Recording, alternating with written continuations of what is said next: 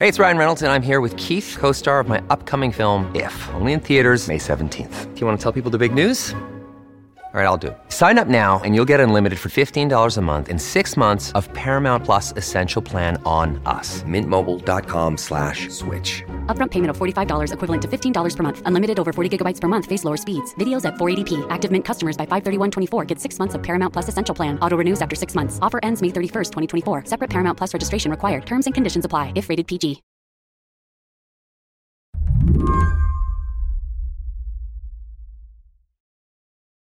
During the pandemic, many of us started paying more attention to the country's broken healthcare system. Ava Kaufman, an investigative reporter at ProPublica, was no exception. I looked into assisted living facilities and the plight of their residents during the pandemic and became interested in seeing what was going on in Los Angeles, where I live, with the hospice boom here, and realized that there was a much larger and longer and even nationwide story to tell about these practices and just how entrenched they become across the country. Since the 1980s, end-of-life care known as hospice has been paid for by the government. These days, half of all Americans opt into hospice care at the end of their lives. When done right, hospice care is an amazing service, and there's really nothing else like it in the healthcare system, because you're receiving access not just to doctors and nurses, but also to social workers, to clergy of your denominational choice, to bereavement counselors to support not just you as a patient, but your family during the aftermath and the grieving process. And, you know, it's supposed to be a kind of whole person-centered care. But as Ava started investigating the industry, she noticed something. This palliative care service that was born out of a movement to give the sick a death with dignity was being taken over by private, for-profit companies. I mean, what makes hospice so interesting in particular is that, you know, there's no other kind of, you know, charity movement. Some people would say that it's kind of been so profitable, so transformed into a profit center in the last 30 years. It's hard to think of any other comparisons of something that was, you know, previously all staffed by volunteers and is now, you know, described by some investors as, quote unquote, the hottest thing going.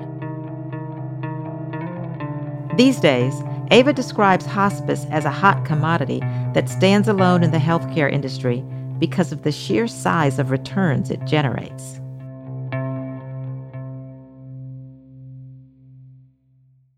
All too often, we put off learning about end-of-life care until we or a family member really need it. The taboo around talking about death, it makes it hard to face issues with hospice when they arise. It's something that I heard even from people who formerly worked at Medicare, formerly worked in the government, that, you know, no one really wants to talk or think about death. No one wants to, you know, be seen as limiting access to what is obviously an important service. And, you know, many families, because, you know, we live in a culture where death is taboo, where aging is something that we, you know, prefer to ignore until it's too late, you know, also don't really want to necessarily, you know, think or research hospice until it's kind of far too late. And when so many of us are avoiding discussing the details of end-of-life care, that leaves lots of room for unscrupulous players to take advantage of the system. It was absolutely surprising to see the various schemes that people had come up with. And, you know, there's a lot of creativity and imagination in fraud. You know, I say that with scare quotes, but, you know, the kinds of ways that people find to exploit these benefits and to trick people into joining the service was absolutely astounding. Is there one story of a person that really struck you that was caught in the system and had some outcomes that really affected their lives? One really striking case, and these cases sound sensational and unbelievable in that they're so upsetting, but they're actually far too common. And, you know, we chose them because they were representative, was the story of Carl Evans, who was a 77-year-old former janitor who was living in Orange County, California, and was placed into hospice care and actually, over-medicated to restrain him. He didn't necessarily need the care he was being given.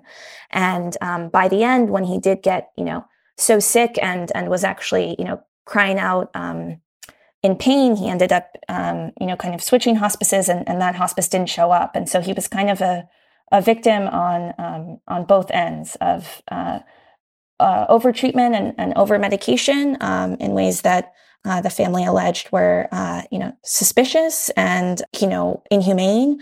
And on the other end of, becoming so sick that he needed intensive treatment and the hospice not being available to provide it at that time.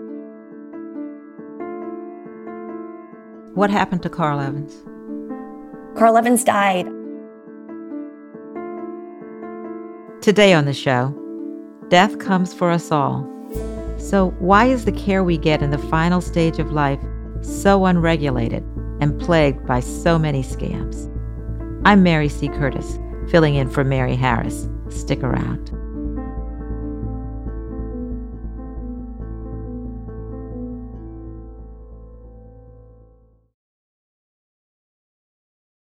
This episode is brought to you by Discover. When it comes to your finances, Discover wants you to know they are the credit card that is always there for you. With 24/7 U.S.-based live customer service, everyone has the option to talk to a real person anytime, day or night. Yep, that means no more waiting for, quote, normal business hours just to get a hold of someone. We are talking real service from real people whenever you need it. Get the customer service you deserve with Discover. Limitations apply. See terms at discover.com/creditcard. This is the story of the one. As head of maintenance at a concert hall, he knows the show must always go on. That's why he works behind the scenes, ensuring every light is working, the HVAC is humming, and his facility shines. With Granger's supplies and solutions for every challenge he faces, plus 24/7 customer support, his venue never misses a beat. Call quickgranger.com or just stop by. Granger, for the ones who get it done.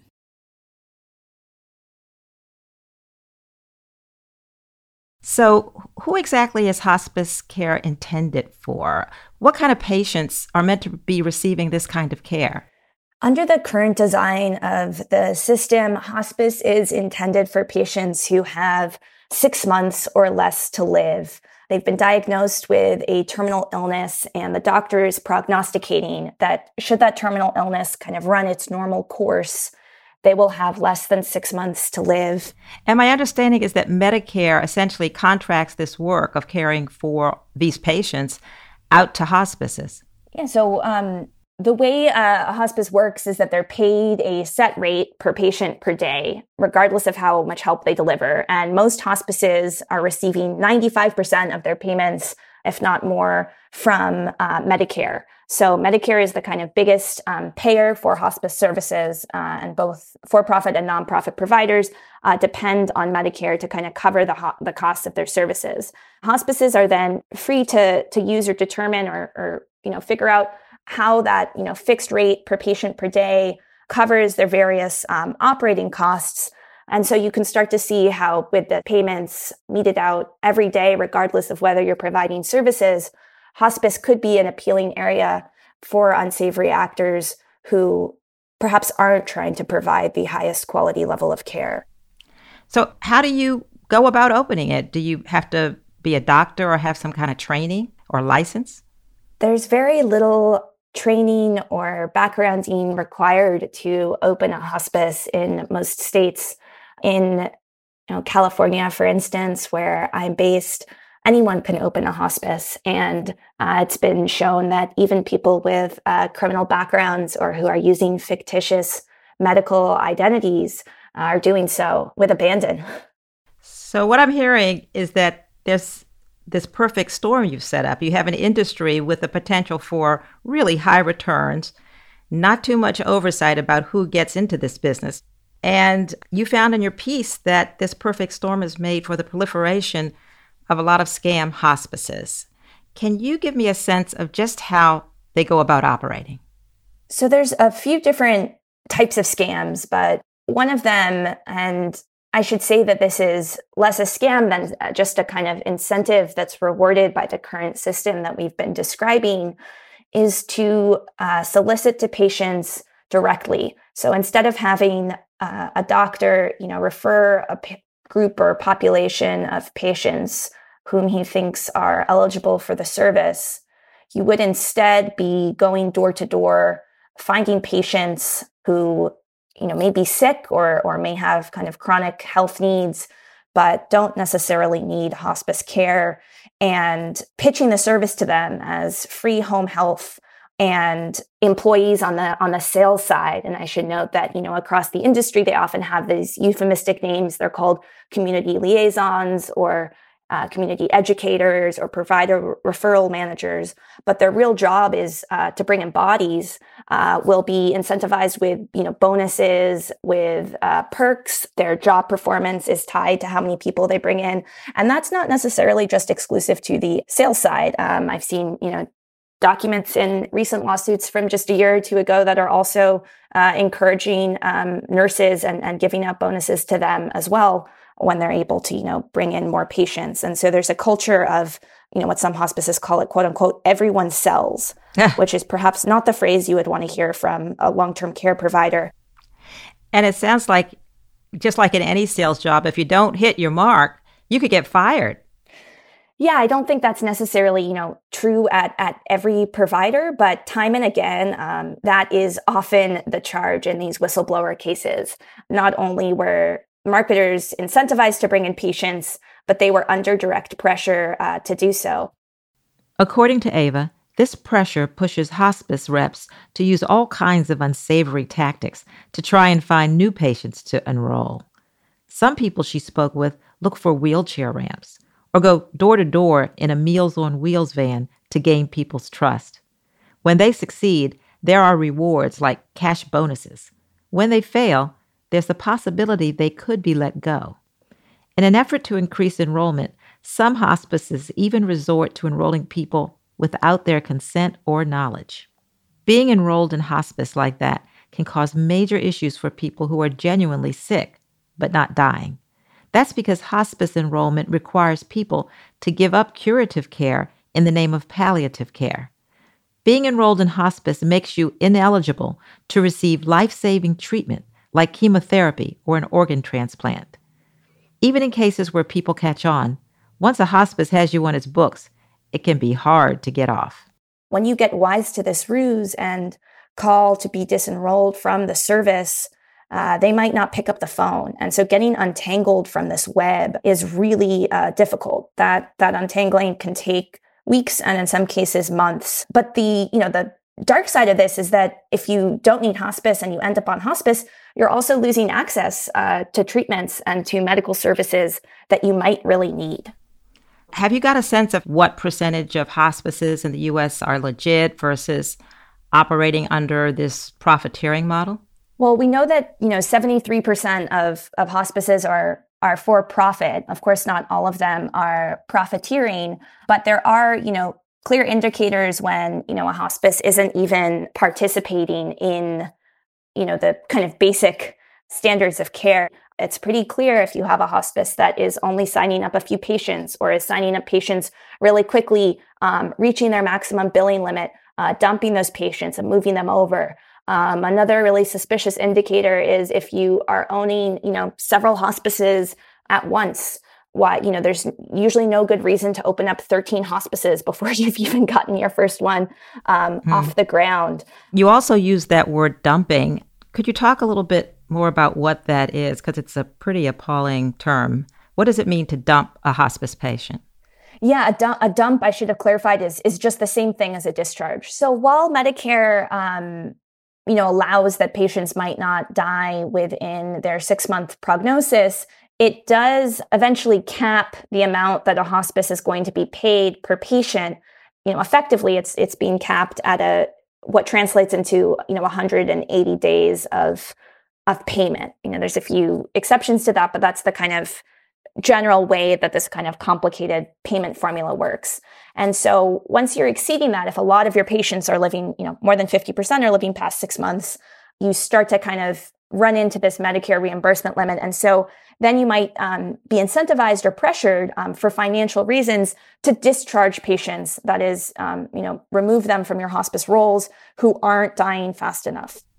That's pretty cruel, dumping both the term and the practice. Absolutely. And these discharges can be quite painful for families. In the case of families who do, and patients who do need hospice, they're losing access to medical equipment, like a hospital-grade bed, medications, diapers, nursing care, light housekeeping, all kinds of things they might really need and that their caregivers also need help with. And even for patients who don't necessarily, strictly need hospice, their medications have been covered that they might not have previously been able to afford. And now they're losing access to those as well. Here's the thing, though. Even in cases where a patient genuinely needs hospice care, when the motive is maximizing profits, that care tends to be not so good. A government review of inspection reports found that many hospices have serious deficiencies, such as failures to train staff, manage pain, and treat bed sores. Sometimes patients are left on their own for days at a time. There have been, a lot of kind of quality of care concerns and metrics over the years.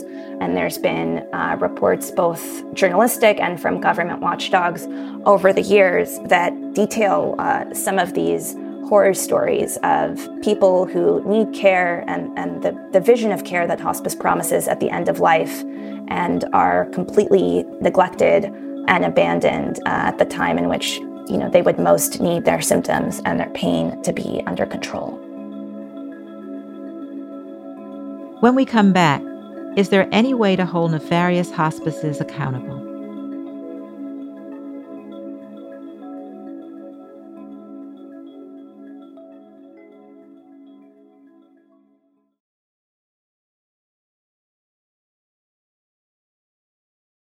Let's talk about what happens when someone tries to hold a scam hospice company accountable.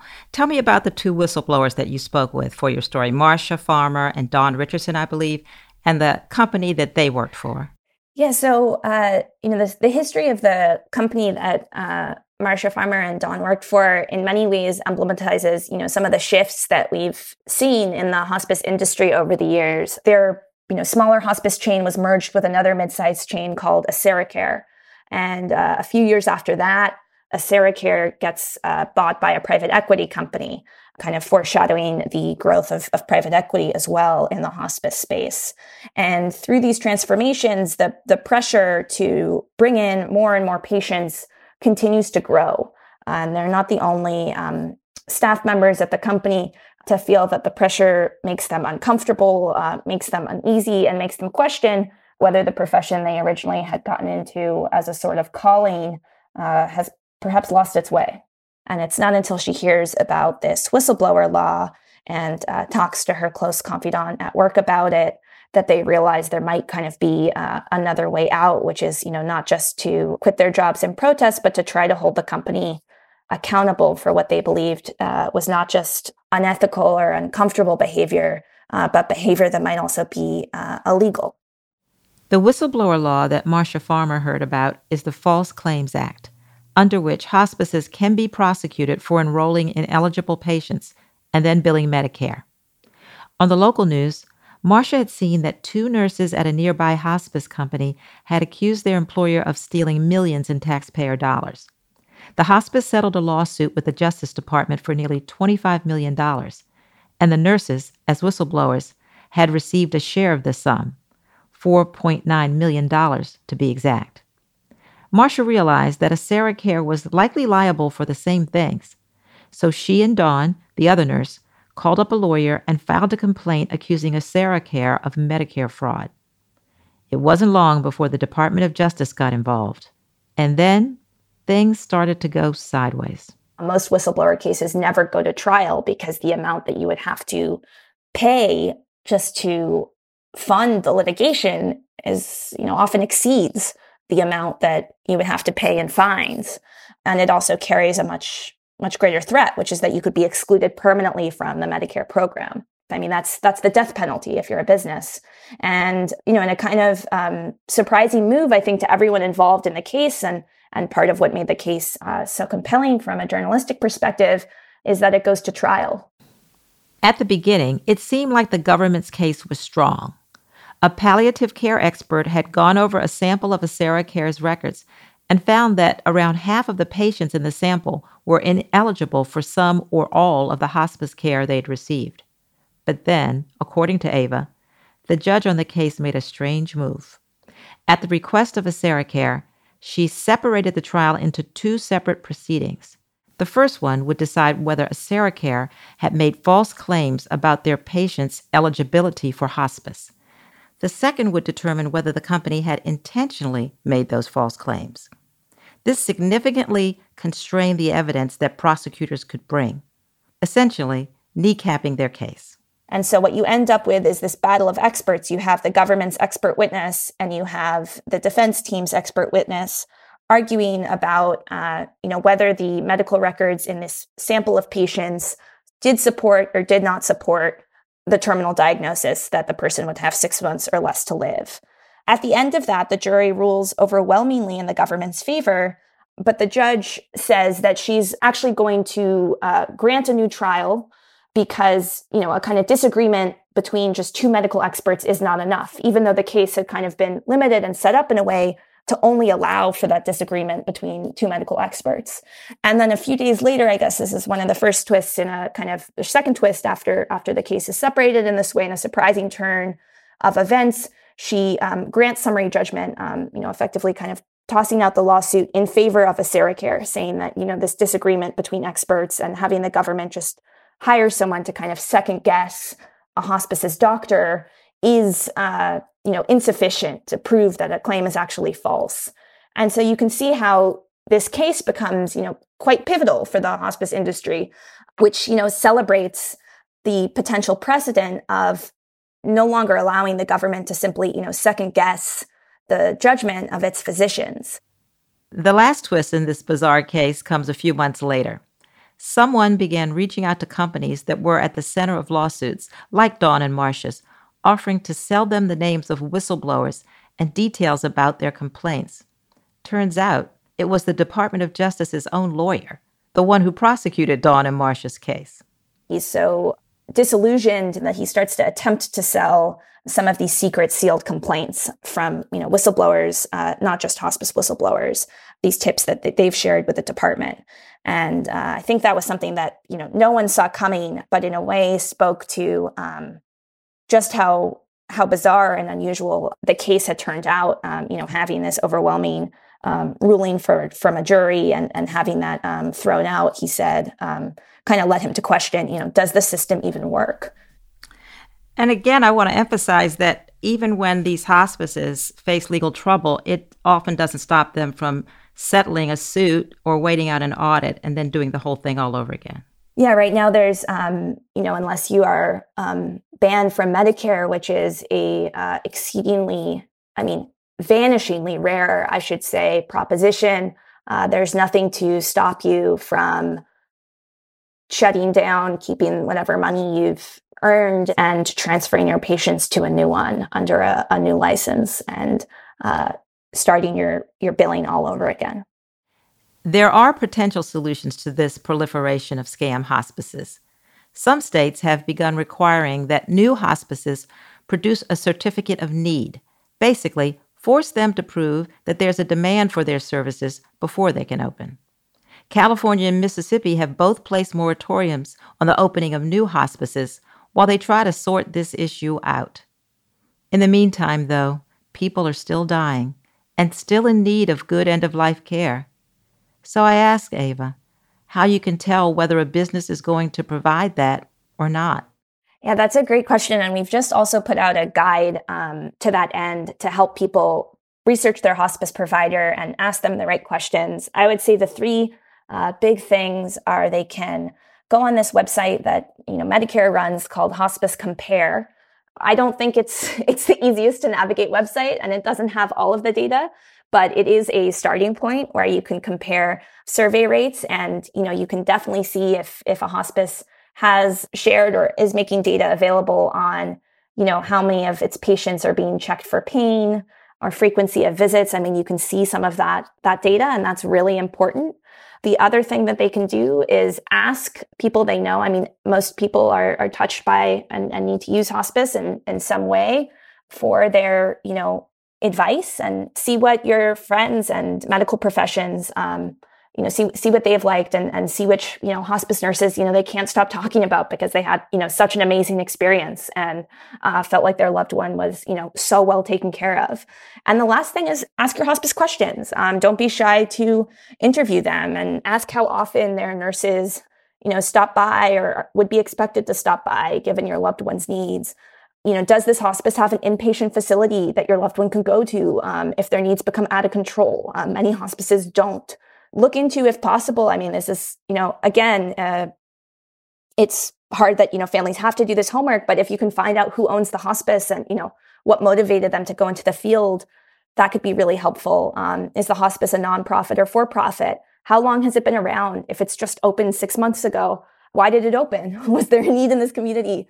I could go on and on, but all of those questions, I think, would make a really big difference.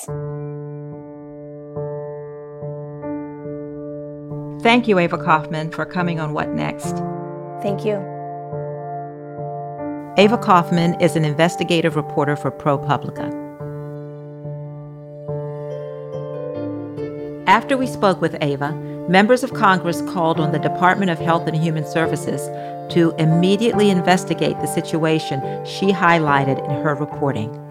In a letter to the Centers for Medicare and Medicaid Services, members wrote that Medicare fraud cannot be tolerated, especially when it is being perpetrated on our nation's most vulnerable patients.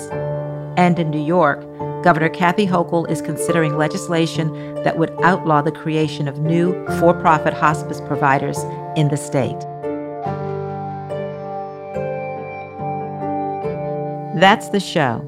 If you're a fan of What Next, the best way to support our work is to join Slate Plus. Go to slate.com/whatnextplus to sign up. What Next is produced by Elena Schwartz, Carmel Del Shad, and Madeline Ducharme. We're getting a lot of help from Anna Phillips, Jared Downing, Victoria Dominguez, and Sam Kim. We are led by Alicia Montgomery and Joanne Levine. And I'm Mary C. Curtis, columnist for Roll Call and host of its Equal Time podcast. Mary Harris will be back in this feed tomorrow. Talk to you then.